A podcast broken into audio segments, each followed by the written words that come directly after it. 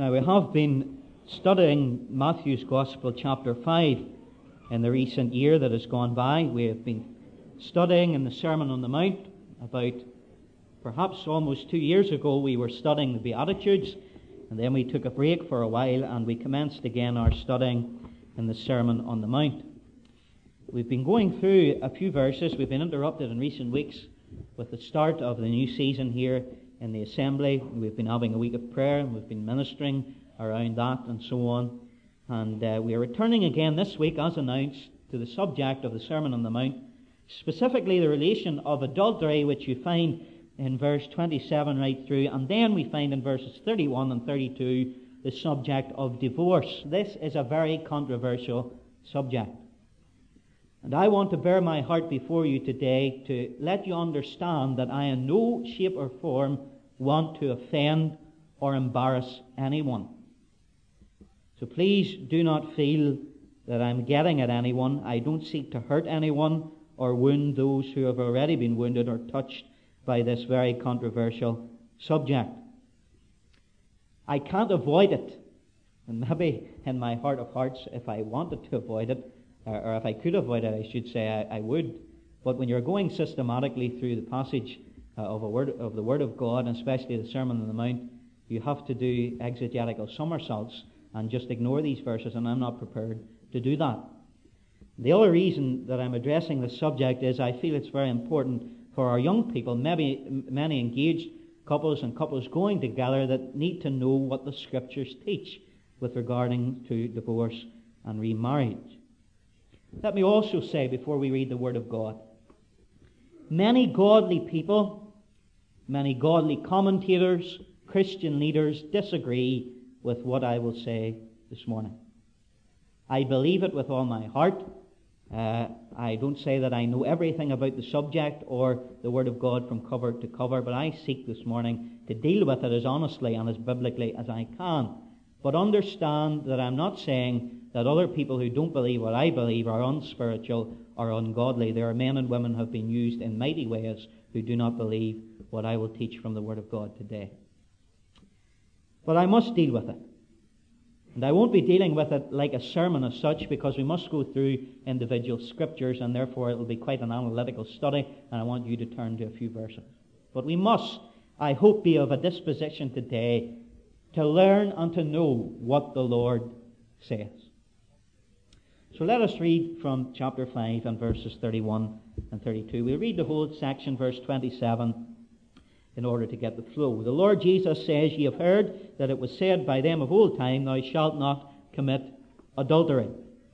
But I say unto you, that whosoever looketh on a woman to lust after her, hath committed adultery with her already in his heart.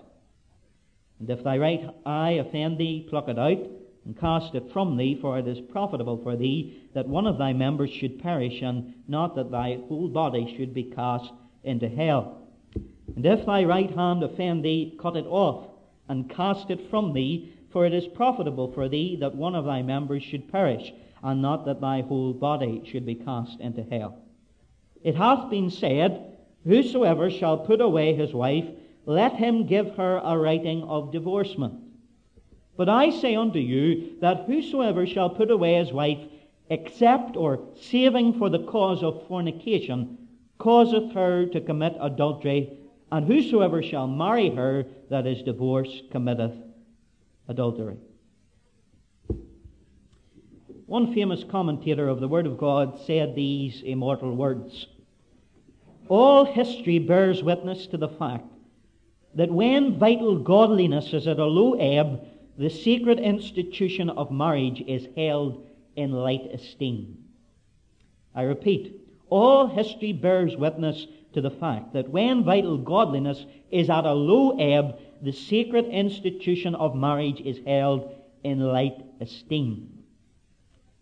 And if you know the Word of God and the gospel writings of the apostles, and indeed the words of the Lord Jesus, you will see that divorce was unhappily a common occurrence in our Lord's time as it is today. It was a matter of controversy and a matter of common discussion. One of the most principal cases of all that can be found in John chapter four, and verse eighteen, where you find the woman who was married several times, whom the Lord met at the well at Sychar, and there the Lord Jesus revealed himself to her as Messiah, as the Saviour, the one who had come to deliver Israel and indeed to deliver all men from their sins.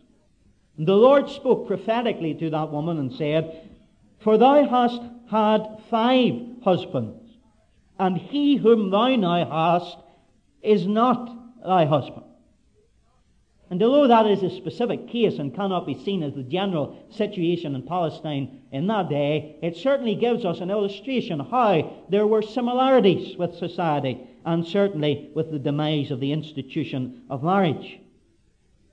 In the few decades before the fall of both the Grecian and Roman empires, marriage was held in such a low esteem that it was a common thing for a woman to keep tab on her divorces by the number of rings that she wore on her finger. You could count the rings and count how many husbands she had.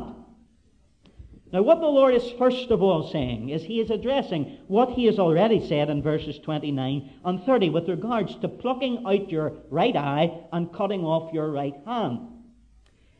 He was telling us how to mortify sin. In other words, how to cut sin away from us and indeed discard it, throw it away, so that it wouldn't infiltrate and pollute the rest of the human being. But the Lord, I believe, as he moves away from that illustration, he wants to tell the people who are listening, those offending members that you're to cut off and throw away does not extend to the divorcement of your wives and your husband. In other words, you can't just cut off your wife or cut off your husband and discard them, no matter what thorn in the flesh they may be to you. That was opposed to the views of the Jews in that day. And you can see that in the apocryphal writings of Ecclesiasticus twenty-five twenty-six. And this is one of the reasons why we reject the Apocrypha as not being the Word of God. And it writes this, "If your wife go not as you would have her, cut her off from thy flesh, give her a bill of divorce, and let her go." And you can see the imagery there, and how men and women could misunderstand the imagery of the Lord Jesus of plucking out an eye and cutting off an hand. Josephus, the great Jewish historian of the church, said that in Judaism, divorce was to be given for any cause. And indeed, he himself in his own life and in his own home was a prime illustration of that, because he put away his wife after she had borne him three children because he was not pleased with her behavior. So you can see how common it was in the Lord's day to divorce your wife. The same as in society today, and sadly even those within the church are entering into the holy estate of matrimony, believing at the back of their mind or in the depths of their heart that it is an option to divorce if things go wrong. And sadly, we must acknowledge that, that many see it as an open door and an option that they can take if, if things do not turn out the way they expect them. I'm led to believe that divorce in twenty-five-year-olds and under has soared five hundred percent since the nineteen seventies in our nation. We are told that marriage is out of fashion, and that is embodied in the fact that a quarter of all co- uh, all couples today cohabit, they live together, and they don't get married. Because of this legal predicament, the law courts, the law society in our country, are under so much pressure that they want the divorce laws to be relaxed, in fact, for them to be entirely changed. They want it to be the case that there will be no legal battle in court. And for that to happen, they want the idea of a guilty party to be abolished, that you're not wrong, or your husband wrong, or your wife wrong, and you just want a divorce, and you get a divorce. So, so there's the dropping of the need or the cause for a divorce. So you can see in our land today, divorce will no longer and is no longer according to whether adultery has been committed or not. But in fact, it is permitted if any reason comes out in court. At the moment, the law is that if there's a two-year separation with the consent of both parties, or indeed a five-year separation without the consent of either party, you're divorced. And we must note this, please, in the church, and you theologians need to realize this, that we are living in a society today that if your partner wants to divorce you and you don't want divorce, there's absolutely nothing you can do about it. You must acknowledge that, and we must grapple with that within the Church of Jesus Christ. Our laws are changing, so much so that what the law wants to bring is, is one year separation and then a divorce for no reason at all. You'll not need to go to court. You'll not need to give a reason. There'll be no cause. You can just have a divorce after one year's separation. So I hope that you can understand the difficult situation that we face today as our laws change from year to year. And that is the reason why I feel that we must be aware of the principles that govern marriage and divorce within the Word of God.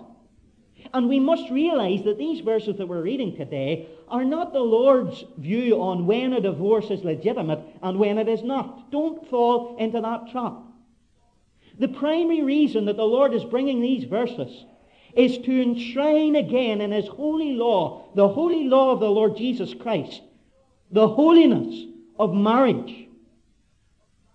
And whatever your view on divorce is, whether you believe it's legitimate for adultery or whether you believe it's not legitimate for any case, it doesn't matter. You must concede that the purpose of the Lord saying these words was to enshrine in His holiness the fact that marriage is a holy estate and is not to be broken. Therefore, the Lord is guarding us against anything that would encroach upon the peace, the happiness, and indeed the sanctity of the Christian home. It's natural that the discussion of purity and adultery and so on in this passage should lead to the question of divorce. What is the Lord's teaching on divorce? There are four occasions where the Lord Jesus alludes to this subject. And I want you to turn to each of them. The first we have already read, and I want you to look at it in chapter five of Matthew thirty-one and thirty-two. And I may, I'm warning you now, I may go on five minutes or so longer. So don't throw anything at me. Matthew five, thirty-one and thirty-two. You see, the Lord says, "It has been said."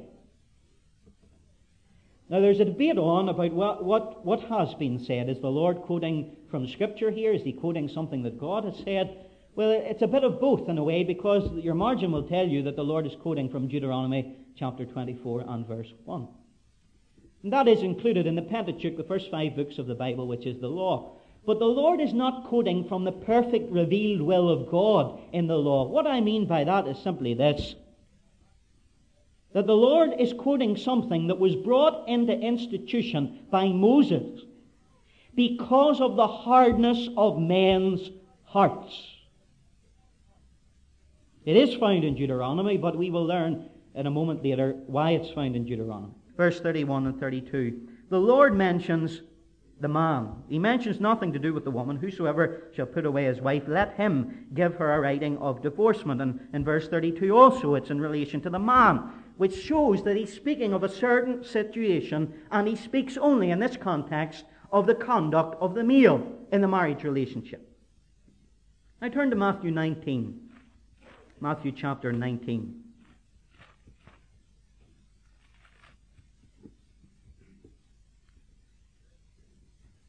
Verse three to nine. The Lord speaks again. He says, "The Pharisees also came unto him, testing him, and saying unto him, Is it lawful for a man to put away his wife for every cause? And he answered and said unto them, Have ye not read that he which made them at the beginning made them male and female? And said, For this cause shall a man leave father and mother, and shall cleave to his wife, and they twain shall be one flesh. Wherefore they are no more twain, but one flesh. What therefore God hath joined together, let not man put asunder." They said unto him, "Why did Moses then command to give a writing of divorcement, and to put her away?" He saith unto them, "Moses, because of the hardness of your hearts, suffered you to put away your wives, but from the beginning it was not so. And I say unto you, distinguishing, whosoever shall put away his wife, except it be for fornication, and shall marry another, committeth adultery, and whoso marrieth her which is put away doth commit adultery." Now let me give you a little bit of background. The Pharisees come to him, verse three, and test him. Why are they testing him? They are testing him with the backdrop of two rabbis, two schools of thought on the subject of divorce that were diametrically opposed. One was Rabbi Shammai, and the other was Rabbi Hillel. Rabbi Shammai said that a, that divorce can only be given upon the cause of, div, of adultery. Divorce can only be given if adultery has taken place. Rabbi Hillel, on the other hand, broadened it out as far as you like. In fact, for any cause, he legitimized the male in the relationship to divorce his wife if she didn't please him. That ranged from adultery, extramarital affairs, right through to if he just went off her, if he didn't find her attractive anymore, and even right through to if she burnt the dinner. And that was Rabbi Hillel opposed to Rabbi Shammai. So there are two views that the Lord has in the backdrop of what he says. One man says only for adultery, and the other man says for any cause. Now I want you to note that as the rabbis come, the, the Pharisees come before the Lord and ask this question, they are assuming already that divorce is legitimate. You must see that. They haven't even entered into the, the possibility that divorce is not legitimate. And for that reason, when they come with whatever views they have, whether they followed Shammai uh, or Hillel, the Lord comes and says in verse nine, I say unto you, except for fornication. And again, he addresses the men, doesn't mention the women. Except for fornication, that's the only reason you can have divorce. Now, this is very interesting. Look at the reaction of the Pharisees in verse ten. Or, sorry, not the Pharisees, his own disciples say to him, if the case of the man be so with his wife, now notice they're emphasizing this is the case of the man with his wife, it is not good to marry. Now what do they say? The Pharisees come assuming that there's some grounds of divorce, whether Shammai is right with adultery or whether Hillel is right for any cause. And they come and say, what is the, the reason to divorce your wife? And the Lord Jesus says, I say unto you, don't divorce except for fornication, and his own disciples are astounded at this. Lord, what are you saying? If this is the case, it's better not to marry at all. Lord, you're too narrow. You're taking too narrow interpretation of the Word of God. Now, I want you to remember that, please. Now, turn with me to the third passage where the Lord mentions this subject in Mark chapter ten. And I want you to notice the difference between Matthew and Mark. Mark chapter ten. And we are going to take time to go through these things today, for they're important. Verse two, and again the Pharisees come to him and asked him, is it lawful for a man to put away his wife? Testing the Lord.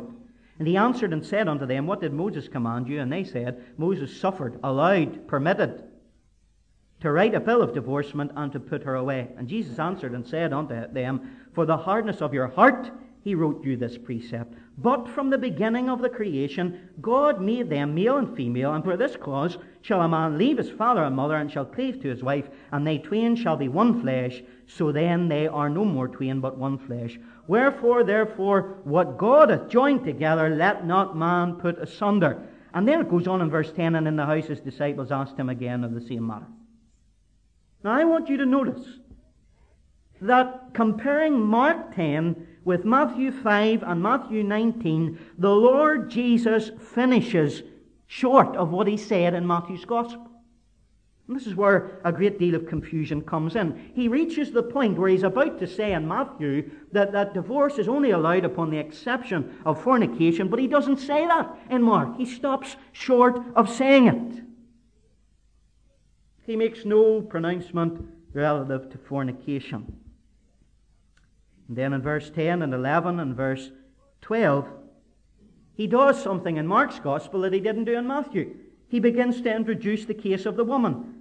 The disciples asked him again of the same matter, and he saith unto them, whosoever shall put away his wife, and marry another, committeth adultery against her. And if a woman shall put away her husband and be married to another, she committeth adultery. He didn't address the woman in Matthew five or Matthew nineteen. But all of a sudden in Mark, he doesn't mention fornication, he doesn't mention an exception, and he begins to address the woman. Now these raise grave questions for us, and so does Luke chapter sixteen, if you turn to it, for the last uh, reference of the Lord to this great subject. Luke chapter sixteen and verse eighteen.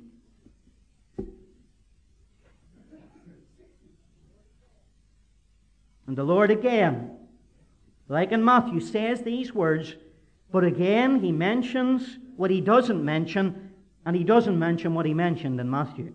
Whosoever, verse eighteen, putteth away his wife and marrieth another, committeth adultery, and whosoever marrieth her that is put away from her husband, committeth adultery. Verse nineteen, the rich man and Lazarus. He stops.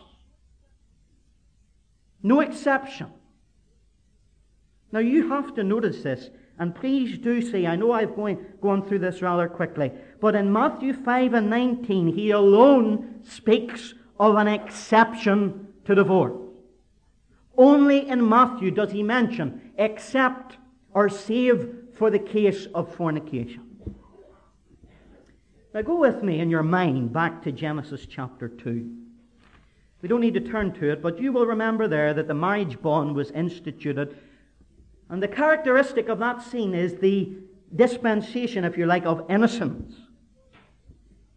As it was instituted, there was no possibility, as Adam and Eve were there in perfection in the beautiful garden, that it could be broken. There's no even consideration that the union can be broken because of their innocence and the lack of sin. Now, often when we come to the question of whether people, believers, are allowed to divorce and whether they are allowed to remarry, Matthew five and Matthew nineteen are the texts that people use for the grounds of divorce. But you will find that, that they believe that the word fornication that you find in verse uh, thirty-two means adultery, except for fornication. They believe it means except for adultery. And I want to say to you right away that I do not believe that. I do not believe fornication here is understood as adultery, nor includes adultery. Now, I want to spend a little bit of time, and bear with me in this. And the reasons why I don't believe that are these. First of all, if the Lord meant adultery when he said fornication, why didn't he say adultery? As you look down at the passage, you may ask the question, why didn't he say what he meant? And in the context of this great subject where precision of words is a vital thing, he used the word fornication and not adultery. Now, men and women in the age of the Lord Jesus understood and knew the difference, I believe, between fornication and adultery. In John chapter eight, you have the case of the woman caught in the act of adultery, and she's brought before the Lord Jesus. And as the Lord Jesus tells her to go away and sin no more, the Pharisees and the scribes rise up against him, and they make an accusation concerning his birth, and they say to the Lord Jesus, we were never born of fornication. In John chapter eight, adultery is mentioned in the context of the woman caught in adultery, but then the Pharisees turn to the Lord and say, we were not born of fornication. And maybe you do believe, if you don't, you need to know that the Pharisees believed that the Lord was born and conceived out of wedlock. In other words, that Mary had slept with someone else apart from Joseph before the two of them were bonded together properly in marriage. They believed, I can't even say the word, but you know what the word is. Okay? That's what they believed. And they put the tag of fornication upon that act. They distinguish it from adultery that they were talking about already in the passage. Mary had conceived the Lord, they said, in that betrothal period with another man apart from Joseph. And they were clear in their mind that fornication meant the sin in the betrothal period. The Pharisees were clear on the difference. I want you to see that. Those whom the Lord was speaking to were clear on the difference between fornication and adultery. And many people come and say fornication has a wider meaning in its word. It means illicit sexual sin of every kind, including adultery. Everything under the sun sexually that is against God's law, including adultery. And I would concur that that is the meaning in certain places of the New Testament scriptures. There's no denying that, that it can be used as an umbrella term for extramarital sexual sin. But that is not the question before us today. The question is not how it is used right throughout the scriptures, but rather the, the prime question is, how does the Lord Jesus use the word fornication? And by finding out that, you will find out what he means when he says, except for fornication in relation to divorce. I believe, if you look at the Word of God and read that only three times, Matthew five, Matthew fifteen, and Matthew seven, the Lord uses, or it appears, the word adultery. The Lord uses the word adultery and not the word fornication in Matthew five, fifteen, and seven. You will find that actually he uses the word adultery in the broad sense. Adultery is not used as the specific act of unfaithfulness outside of marriage. He uses the word adultery as an umbrella term that incorporates much more than simply that extramarital affair of a husband or of a wife. In fact, each case, when he is using fornication, he uses it not in an umbrella term, but in a precise term contrasting to adultery. Now, let me show you this. It's important. The question before us is this. Is fornication wider, including adultery, as some scholars say? The Lord never used fornication once when speaking of wider sexual sin. When he spoke of wider sexual sin, he used the word adultery. And that shows you and I that he had a narrow definition of fornication.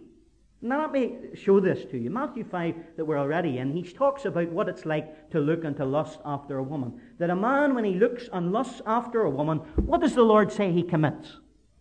Adultery. Now, does he commit literal, physical adultery? No, he doesn't. But the Lord is talking about the mind. So he uses the word adultery as a wider, broader term for sexual sin. He doesn't choose fornication. He chooses the word adultery.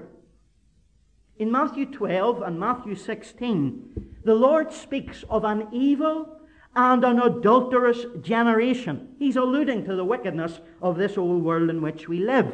But he's not alluding to simply the act of adultery. He's talking about all the idolatry and the sin and the degradation in this whole world. And he doesn't use the word fornication that many say is a broad umbrella term. He uses the word adultery in a broad sense.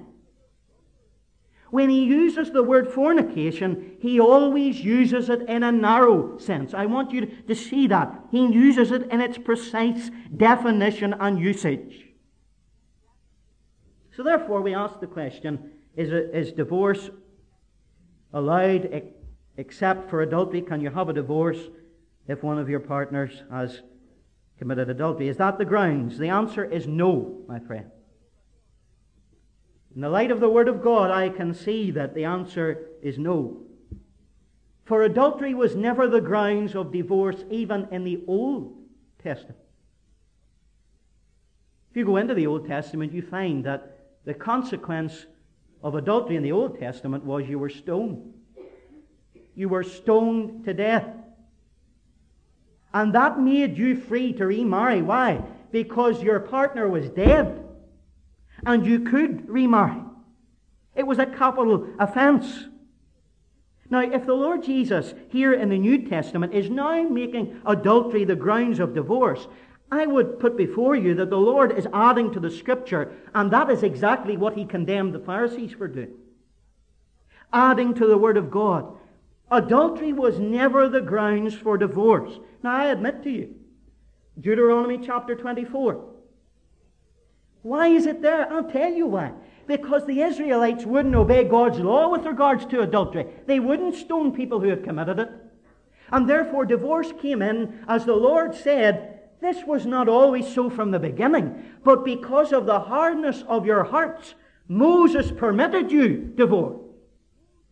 Don't you get it into your head that God legislated divorce in any way in the Old Testament or in the New Testament? So what is this fornication if it doesn't mean specifically adultery? Well, I believe the answer is found in Matthew five and nineteen. Because it alone is found in Matthew five and nineteen. Now please, you don't need to turn to these verses because I want to bring a whole lot before you. But in Matthew five and nineteen, as I've already said, the Lord alone says, except for fornication. He doesn't say it in Mark and he doesn't say it in Luke. Also in Matthew, he's unique in that he speaks concerning the man. He doesn't speak concerning the woman. Mark and Luke are unique because they don't legislate for an exception. Now that's vital. They don't mention except for fornication. And however you interpret this whole subject of marriage and remarriage, you must not conflict Matthew with Mark and Luke. You mustn't have them contradicting one another. And that means that if they are not contradicting one another, why is Matthew different than Mark and Luke? Why is the Spirit, the Holy Spirit, who inspires the same book, the Bible, why does Mark and Luke leave out this exception clause? Why? I mean, if I could proffer it to you for a moment, the scholars believe that Mark's Gospel was the first Gospel that was written. And if that is so, Mark was circulated in the church before Matthew. And if Mark was circulated in the church before Matthew, they would have read these words without an exception clause to do with fornication. Then Luke's Gospel would have come along without an exception clause to do with fornication. And then one day someone would deliver Matthew's Gospel. And all of a sudden those who had staked their life upon the Word of God in Mark and Luke realized, oh, there's an exception here. I can give or take a divorce for fornication. Now the question today before us is this. Do the word, does the Word of God contradict? Does Matthew contradict Mark, and does Matthew contradict Luke? Now let me say this. There has to be an explanation. And more than that, there must be an explanation in the Gospel of Matthew, because the Gospel of Matthew is the Gospel that is the different one. I think everyone would agree, those dispensational and those who are not, that Matthew's Gospel was the Gospel that was written primarily for the Jew. Mark and Luke were written for the Gentiles. And as you go into Deuteronomy twenty-two, you find fornication there defined as playing the whore. In Matthew chapter one, you find fornication there in the story of Mary being uh, conceived of the Lord in her womb before the betrothal period was ended, and you read the words in Matthew one, nineteen and twenty, Joseph, her husband, being a just man, not willing to make her a public example, was minded to put her away privily. But when he thought on these matters, behold, the angel of the Lord appeared unto him in a dream, saying, Joseph, thou son of David, fear not to take unto thee Mary thy wife, for that which is conceived in her is of the Holy Ghost. He was mindful in that betrothal period, he thought she was playing the whore. He was mindful to put her away, to divorce her. And that is what fornication means in Matthew's Gospel. And you can see that further in Matthew nineteen, where the subject of Rabbi Hillel, who believed it was for, you could divorce on adultery, or Rabbi Shammai for any cause, that fornication was too narrow for them. Please note that. They were debating among themselves if it was for adultery or if it was just for any cause. And the Lord comes along and he doesn't mention adultery. He says, except for fornication, they all stand back, and even his own disciples say, what? It's better not even getting married.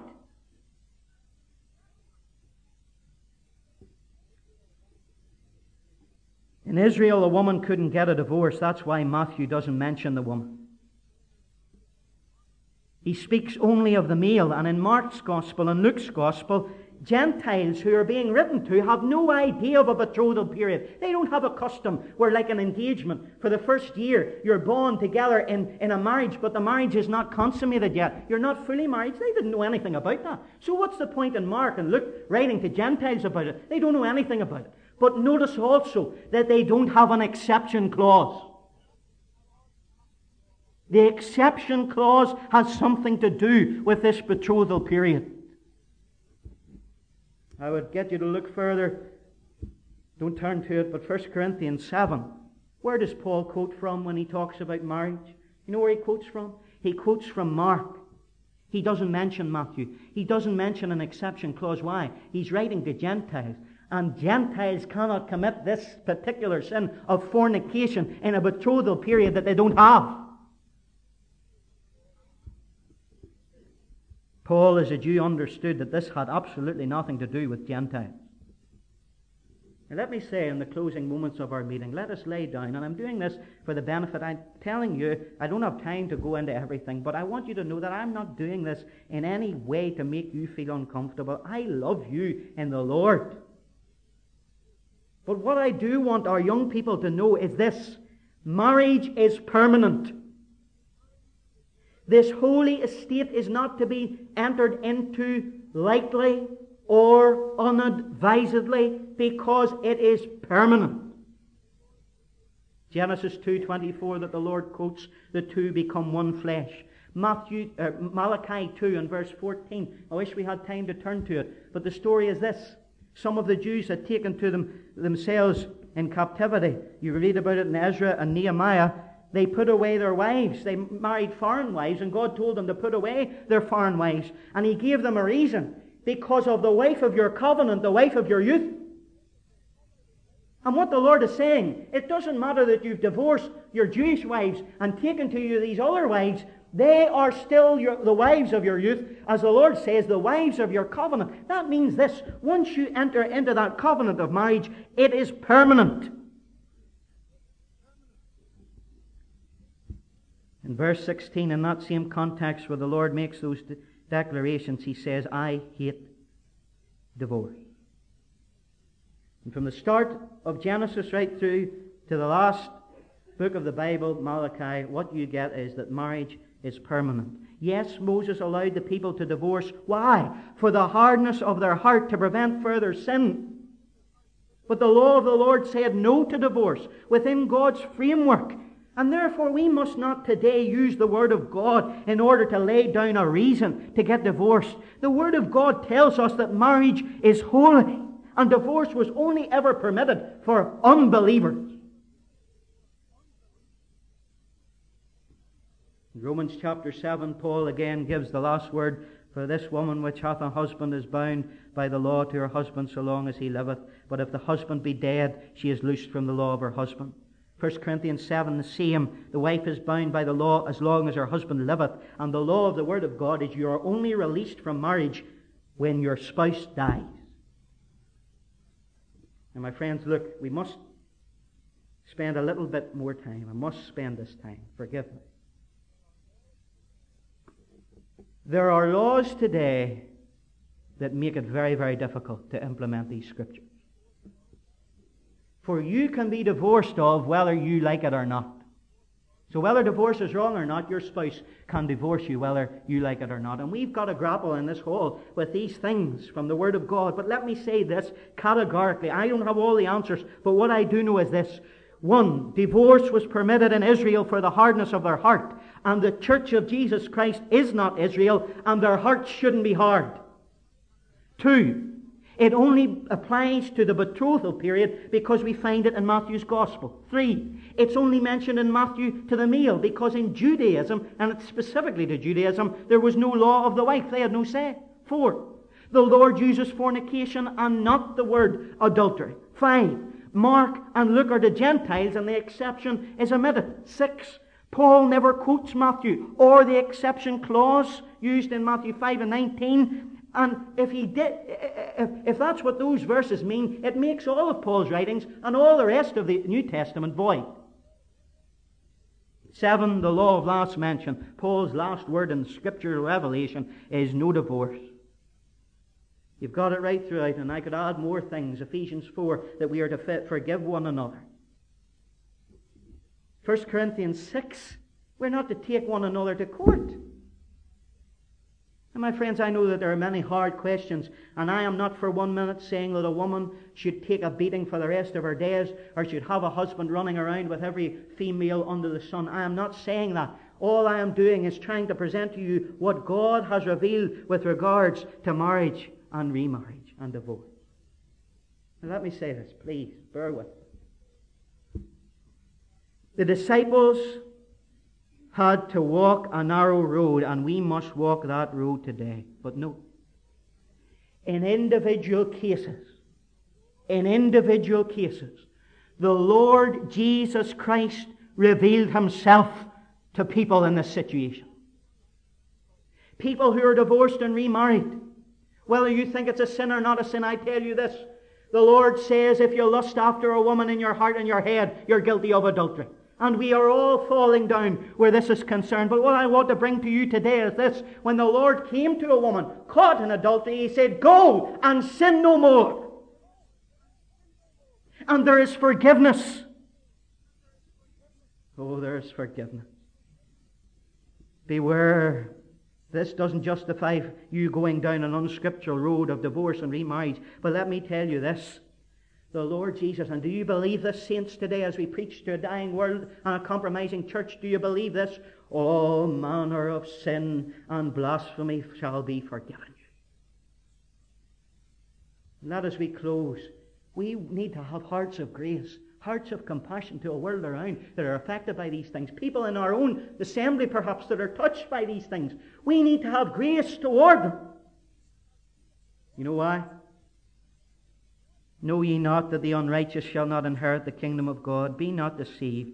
Neither fornicators, nor idolaters, nor adulterers, nor effeminate, nor abusers of themselves with mankind, nor thieves, nor covetous, nor drunkards, nor revilers, nor extortioners shall inherit the kingdom of God. And such were some of you, but ye are washed, ye are sanctified, ye are justified in the name of the Lord Jesus and by the Spirit of God. Praise His name. There is grace that is greater than all our sin. Hallelujah.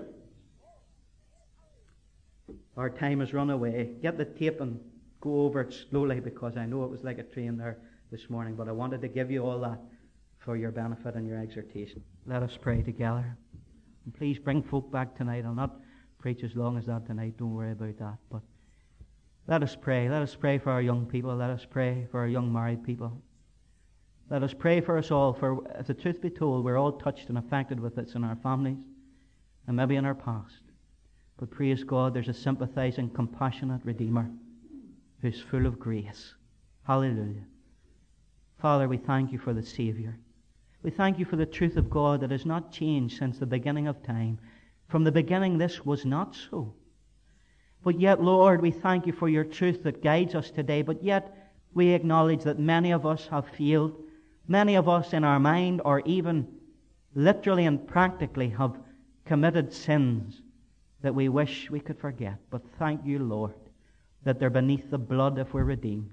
If we're saved, they're gone as far as the east is from the west, and they're buried with Christ. Oh, Lord, may the joy of our Redeemer and redemption fill us today. Not a critical spirit, not a condemnatory, judgmental view, but, Lord, the grace of God that is greater than all of our sin. Hear us today, we pray, and bless us now in the Saviour's name. Amen.